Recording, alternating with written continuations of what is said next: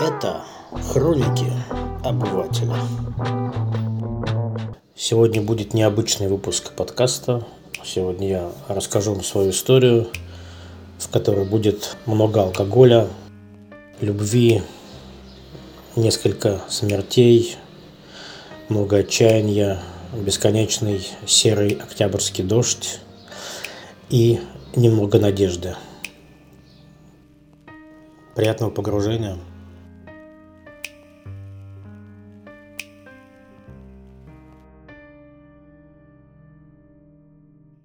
Все началось в дождливый июльский день 2002 года, когда я шел с переэкзаменовки по истории стран Азии и Африки.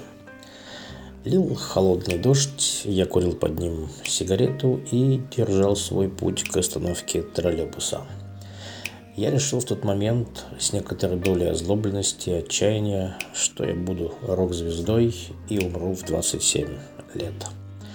Забегая вперед, скажу, что звездой я не стал, ни рок, ни какой-либо другой. Ну и в 27 лет, как можно уже догадаться, я не умер.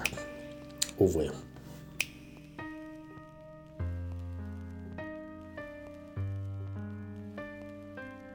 После 2002 года последовал 2003, 2004 и 2005 год.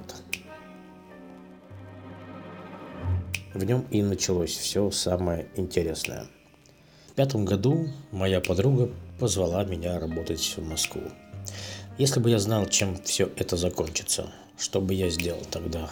Отказался? Хм. Вглядываясь сквозь года на события, прошлого я снова и снова соглашаюсь с этим предложением. Итак, должен был я работать тогда пиар-директором неизвестного певца Дима Билана. В ночь моего переезда в столицу известный продюсер умирает при очень странных обстоятельствах. Я оказался один в совершенно незнакомом мне городе. В этот вечер на Васильевском спуске должна была состояться церемония MTV Awards, на которой я и очутился. Специальными гостями тогда, кстати, была группа Корн. Это было и знаком, и утешением одновременно, что не все уж и так плохо у меня.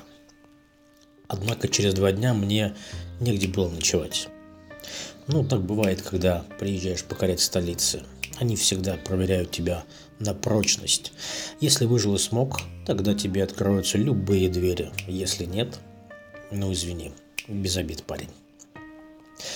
На столицу опускались сумерки, а за ними уже уверенно вступала в свои права ночь. Нужно было искать ночлег. Я сидел на скамейке в парке на станции метро Конькова и искал телефоны знакомых.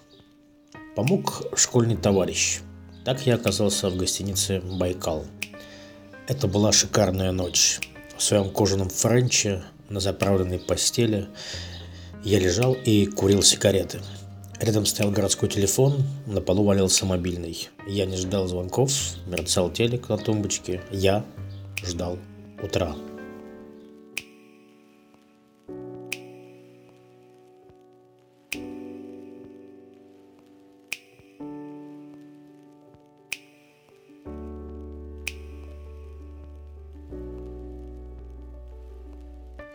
Пятый год промчался стремительно.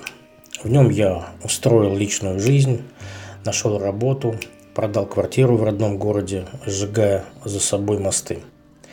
В этом же году ушли из жизни мои друзья. Героин в этом им очень сильно помог. Пятый год обозначил вектор развития на дальнейшие годы вперед –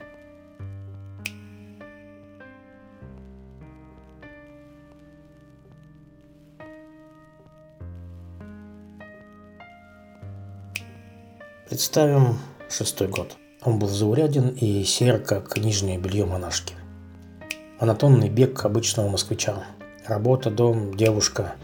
По выходным попойки в барах центра Москвы, либо, если лень ехать, в баре около дома. Тут и берет свое начало мое пагубное пристрастие к алкоголю. С теплотой вспоминаю свои одинокие московские алковечера. Бутылка виски, промозглый ветер за окном, и нескончаемый московский октябрьский дождь. Я один на кухне, смотрю в окно и неторопливо потягиваю свой вискарь. В седьмом году я женился, в восьмом году уже успешно развелся. Девятый и десятый год я начал как блогер, но в тринадцатом году, чудом избежав уголовного преследования, закончил с этим сомнительным занятием. Сейчас на дворе 2023 год. С ужасом понимаю, о прошедших 10 годах мне нечего вспомнить. Они были проведены в глубочайшей депрессии. Было открытие собственного бара, были бизнес-проекты, своя рок-группа, но все утонуло в алкоголе и обезболивающих таблетках. Порой на дне очередной бутылки или стакана мне мерещилась надежда, но и она на утро превращалась в тупую головную боль и желание сделать спасательный глоток холодного темного пива из холодильника. Так и прошли эти мои 10 лет.